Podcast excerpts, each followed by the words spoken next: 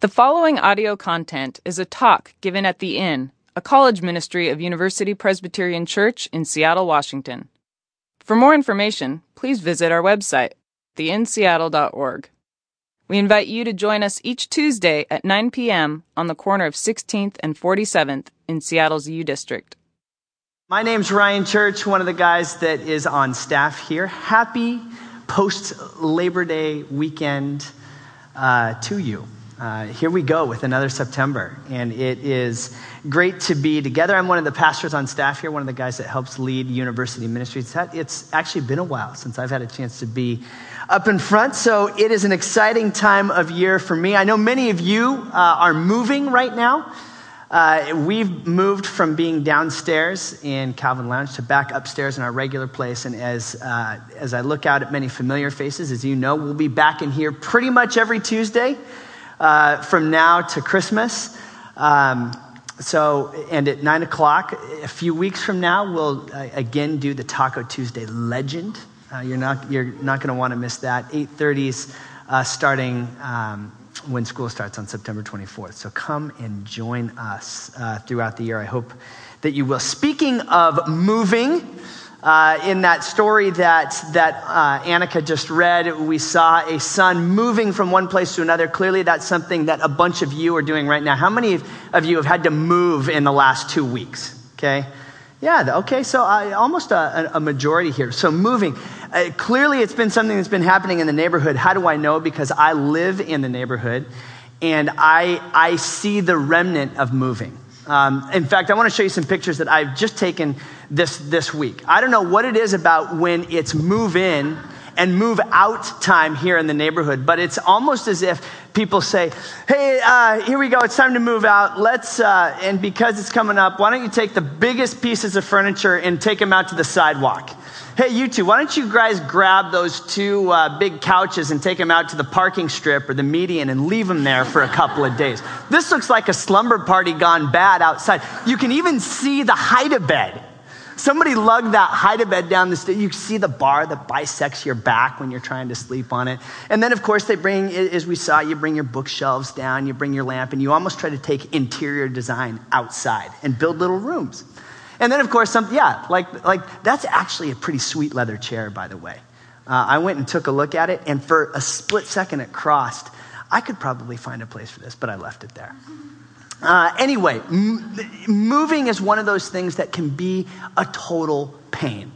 Uh, it, especially when you have to move that 250 pound couch up a flight of stairs and then around a corner and it just barely fits. These pictures kind of communicate the worst of moving, right? But there can also be something really exciting about moving as well.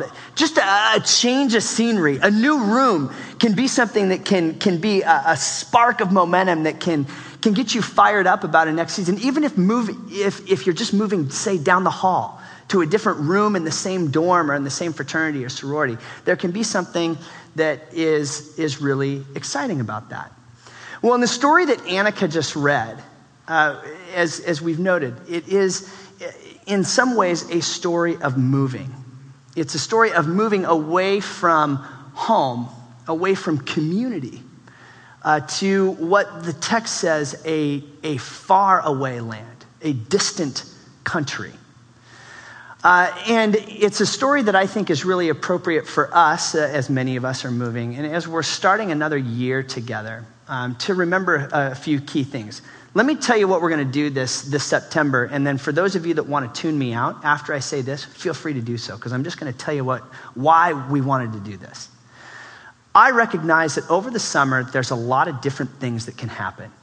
There's a lot of you that are walking in tonight going, you know what, over the summer, I did absolutely nothing to become the type of man or woman that I had hoped to be. And in fact, in a lot of ways, I feel like I might have gone backwards. Perhaps you're in, the, in this, this place tonight needing to get out of a bad situation. And, and this is a, a ray of hope for you. Perhaps you are chasing a glorious vision of the good life that you have for yourself. Here's, what, here's why I wanted to look at this parable, and we're going, we're going to unpack it over the next three weeks.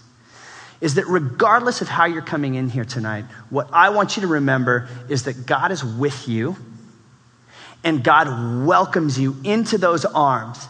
You may have taken your eyes off of God, but God has kept God's eyes on you. So we remember that we have not disqualified, even if, if we have, have lost it all, we have not disqualified ourselves uh, from the love of God. And that's what I hope that we can reflect on over the next several weeks as we seek to be uh, the type of community that will welcome others in from where, whatever direction they, be, they may be coming from uh, that they would know that this is a place where they experience in a real way through the smiles on your faces, through the high fives you get, through, through the, the treats that we share together after the end, that God is, is for you and that God is indeed uh, with you. So, tonight we're going to look at the character in the story that I think is easiest for most of us to identify with, particularly when it comes to a college age crowd. And that is the younger son that likes to spend a little bit of money. Now, while I'm the oldest son in, in my family, I have uh, three uh, younger sisters and then a younger brother.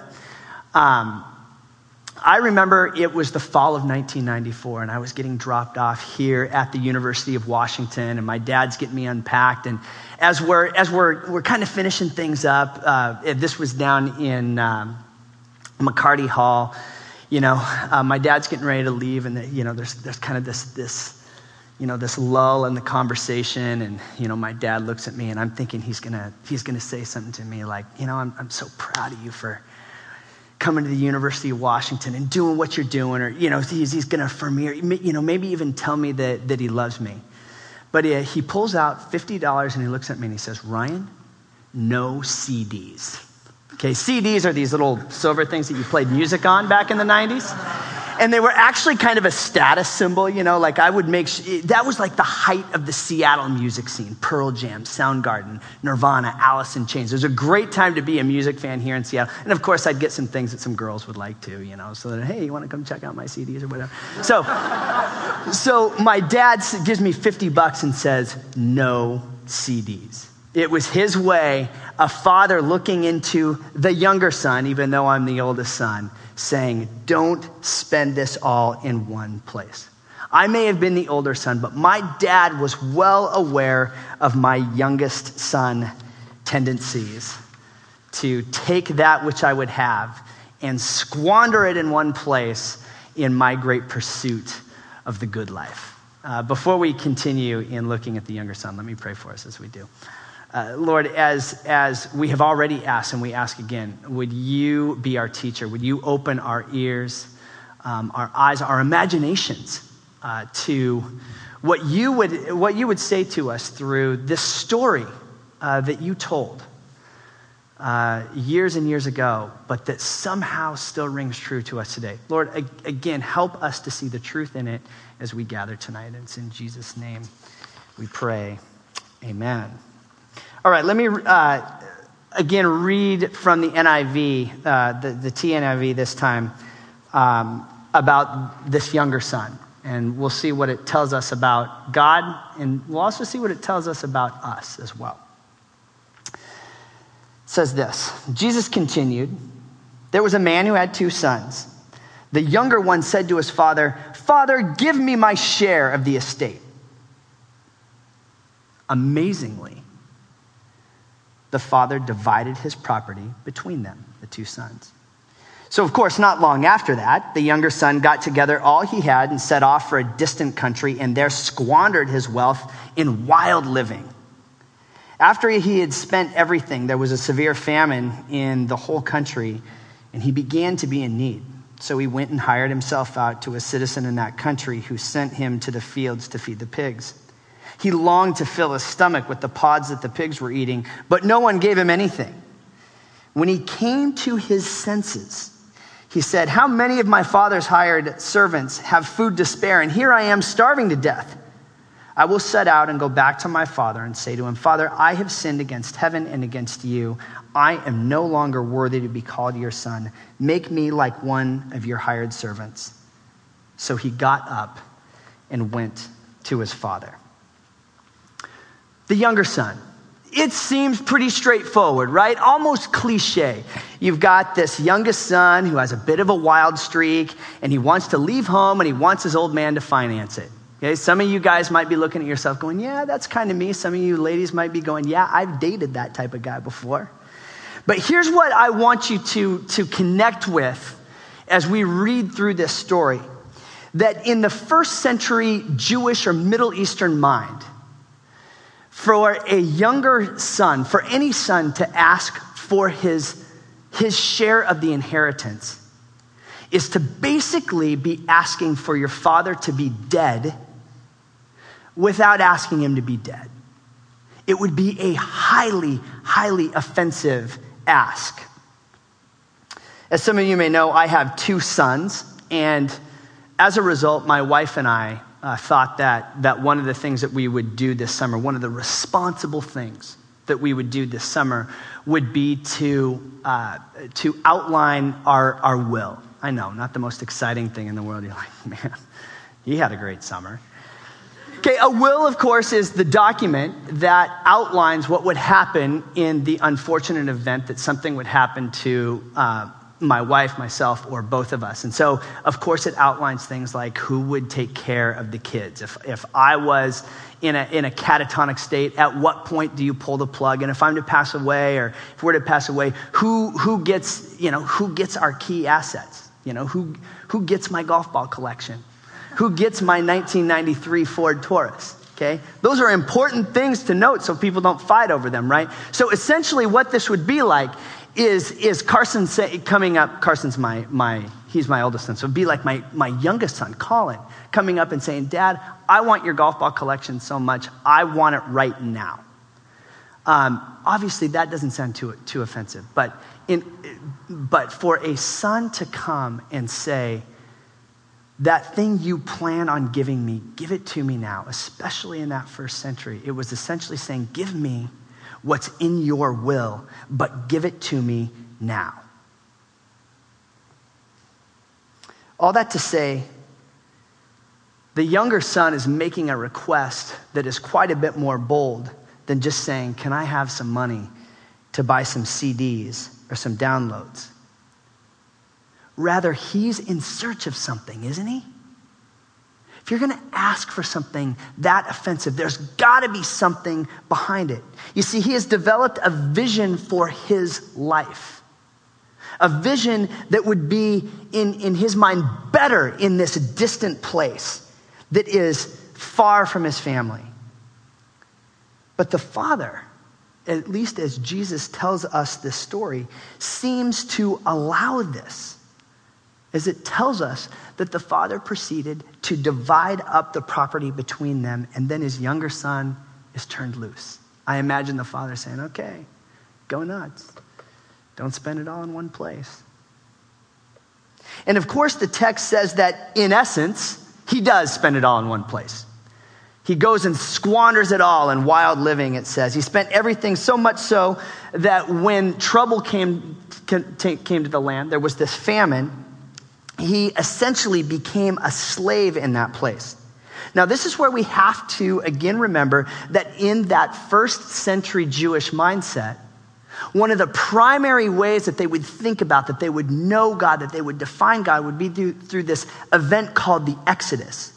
And the Exodus, as, as some of you may know, is what? It was, a, it was a moment where God's people were set free. That God did the work to set people free, and so when we hear that this son goes to a faraway place and ends up hiring himself out, one of the ways that this was likely thought of is that he has again been enslaved. Something has gone terribly wrong because God already worked to try and set his people free. God has worked to prevent, in God's love, exactly what has happened in this story. So there are two clear questions that emerge in this, I think, very captivating story for me. And I want to reflect on those two questions with the, the time that we have left. The first, of course, is why would, why would the younger son do this? Why would the younger son uh, behave so offensively? Why would he ask essentially his father to be dead? Does he hate his father? Is this just garden variety kind of teenage angst that everybody, you know, he just kind of eh, disdains his parents in the same way that many of you probably went through a season or at least a day where you thought your parents were the worst? Well, we don't have any reason to believe that the, that the father outlined here wasn't anything other than good.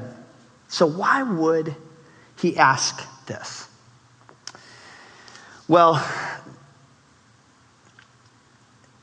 I read a, a, a book from a theologian this summer, and he noted this. Uh, James K.A. Smith says, Desire shapes how one sees and understands the world. We are fundamentally creatures of desire who crave the particular visions of the kingdom, that is, the good life, and our desire is shaped and directed by practices that point to the heart. Desire shapes how one sees and understands the world. Again, the question we're wrestling with is why would the son ask? Um, back to my own kids. So I, I have a, my oldest son will be five next week. And he still has a tendency to ask for something, even when he knows he's likely not going to get it, even when he knows it's a long shot. And, and it's so easy to tell for me to tell when, when this is the case because he'll come up to me and it'll be before dinner or something like, uh, hey, dad, uh, ah, can I have some ice cream? You know, or, or, you know, like many parents, my wife and I try to limit the amount of screen time that our, that our, our kids get. And, but we'll allow Carson to watch, you know, um, a show in the morning and then a, a, show before bed. But of course, Carson likes shows. And so he'll be, hey, Dad, uh, I was thinking that maybe I could watch a show. his desire to watch that show, even though he thinks there's no chance that he's going to be able to do that, his desire is strong enough that he's going to come and ask anyway. It leads me to believe that because the text doesn't tell us what, you know, exactly what was going on here, that we assume that this younger son had some sort of desire that was compelling enough for him to go up to his dad and say, Dad, can I have my inheritance? There is something very, very powerful about that. And so uh, the younger son seeks to go to this faraway place, and in so doing, it is a wholesale rejection of the life that he was living. The life that would have been handed down through his father, from his grandparents and his great grandparents, in favor of his own vision. He's going to separate himself from community in favor of his own vision. So it leads us to, to this kind of intermediate reflection of what is the vision that you have of your ideal life?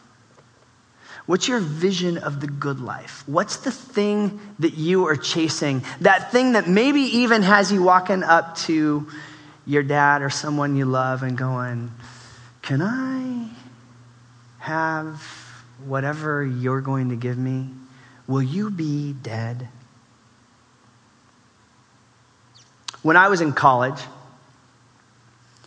I no doubt came as an 18 year old with a compelling vision of a faraway place. For me, I was moving over from the thriving metropolis of Port Angeles, Washington, over here to uh, UW and Seattle. And for me, I could not get, I could not wait to get out of a place that I had decided was boring.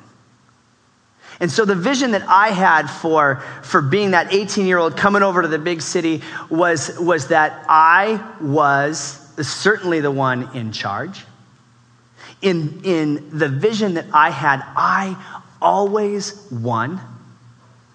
It was always a place where I was successful. I could change the rules whenever I wanted to. because my parents or my grandparents weren't there to make things boring and kind of be the buzzkill. And above all, my vision of the good life was, was a change where I would be constantly adored and admired. Everything I could do in this, this, this vision that I had was going to make people like me. I was going to be successful and admired and adored every step of the way. Things were not going to be boring. Henry Nouwen, in his awesome, awesome reflection on this parable, notes Over and over again, I have left home. I have fled the hands of blessing and run off to a far, faraway places searching for love. Searching for love. I have become deaf to the voice that calls me beloved. The vision that drives this younger son is perhaps a vision of love, of finding love, of experiencing love that in a way that must have been different than however he was experiencing it at home. So that leads us to the second question. Of course, why does the Father allow this? Why does the Father actually go through with dividing up the property and, and so to speak, permitting this whole thing uh, to happen? Well, here's, before we continue, the thing that we have to remember is that this is a parable that's not about my dad. It's not about your dad. And it's not even a, a, parable that I think really informs my own parenting a whole bunch. Jesus wants us to learn something and to hear something about God. Wants us to hear something about the heart of God the Father. And it is some, in some, for some mysterious reason, God the Father says, okay, I'm going to give you exactly what you're asking for. Even though you have no idea what you are doing, go ahead and do this.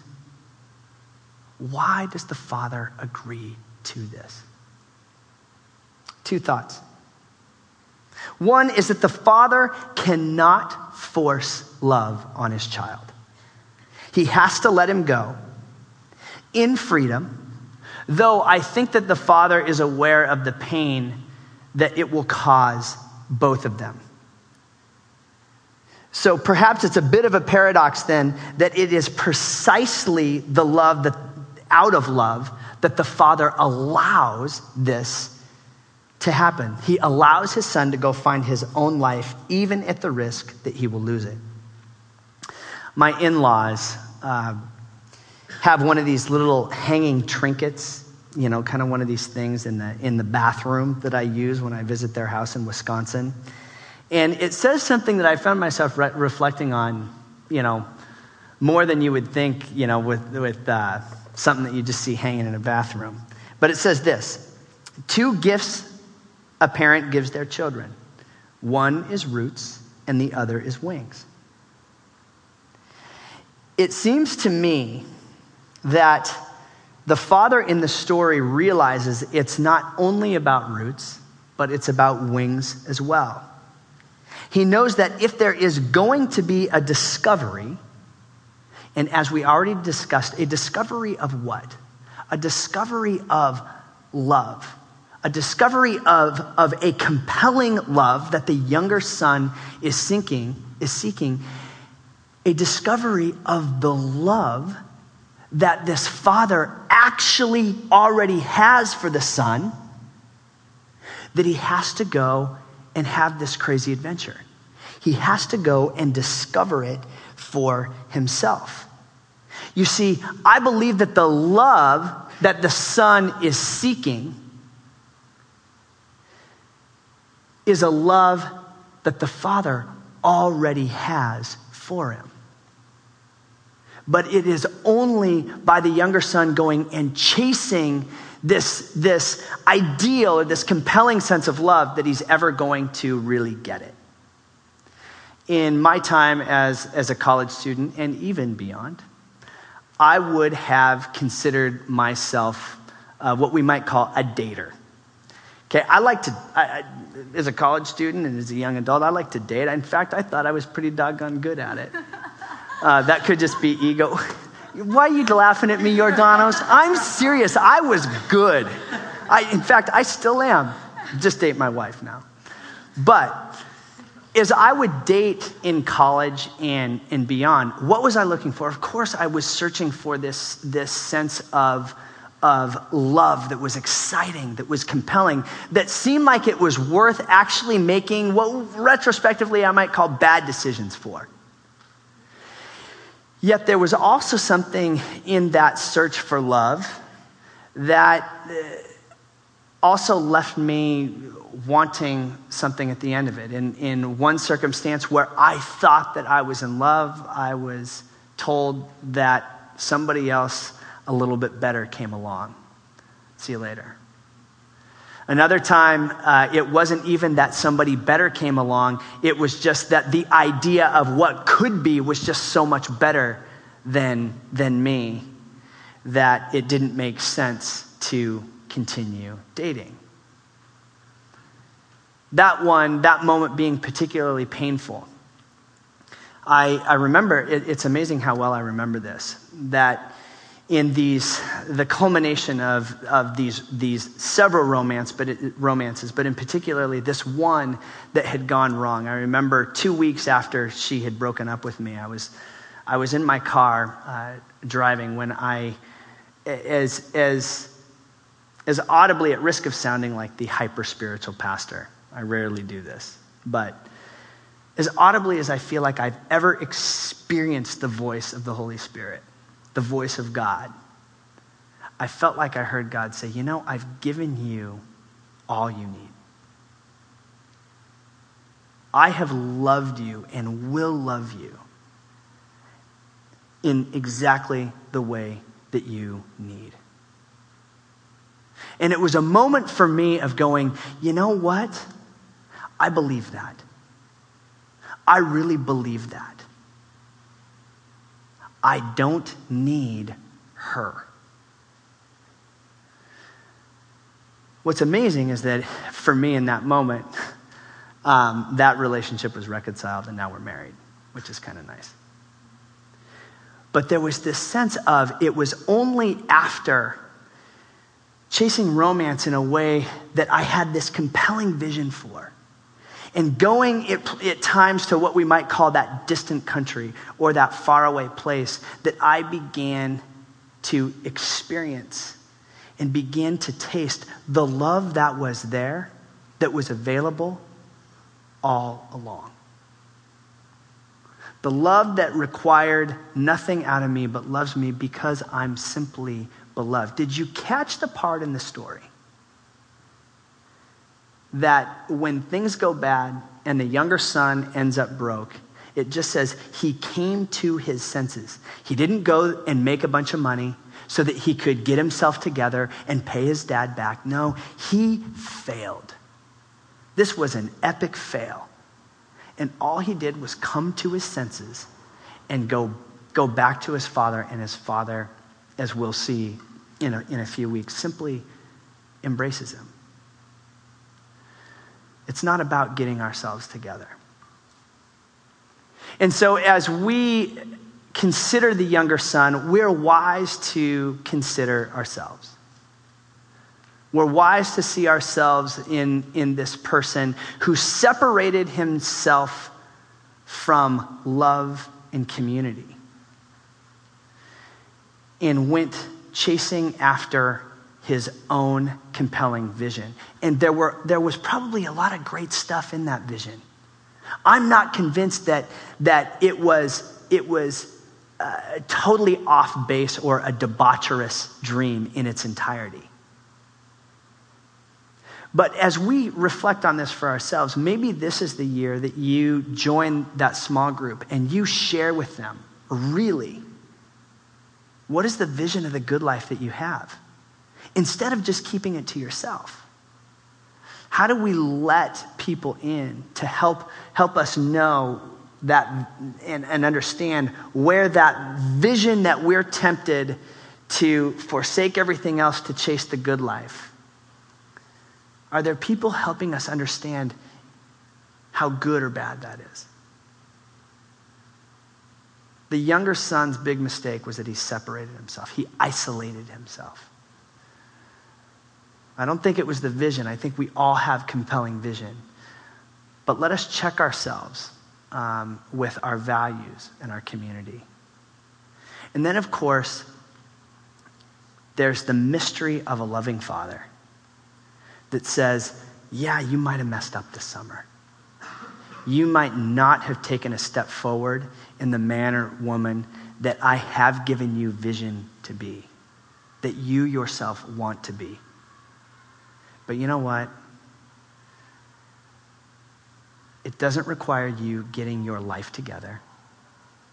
It doesn't require you getting, getting yourself cleaned up and paying back any debts. All it requires is you saying, I want to return to my Father. It's not a sense of returning home. This isn't something that says, when things get tough, just run home. No, it's a parable that reminds us when we find ourselves broken and desperate, confused, it reminds us that our Father is there. Our Heavenly Father is there, that God is willing, that you belong to God, and that there's nothing that you can do that can ever separate you from His love. That's the gospel, and that's good news. Let us pray. Lord, for the ways that you keep your eyes on us, even when we uh, are chasing after, um, after our own vision. Ways that we respond to our own sense of glory or lust. Uh, and yet, Lord, you are gracious. Um, and, and so may we continue on this evening um, and throughout this week knowing uh, that your promise endures and that you are, are just dying for us to return from wherever it is that we may find ourselves. And it's in Jesus' name. Amen.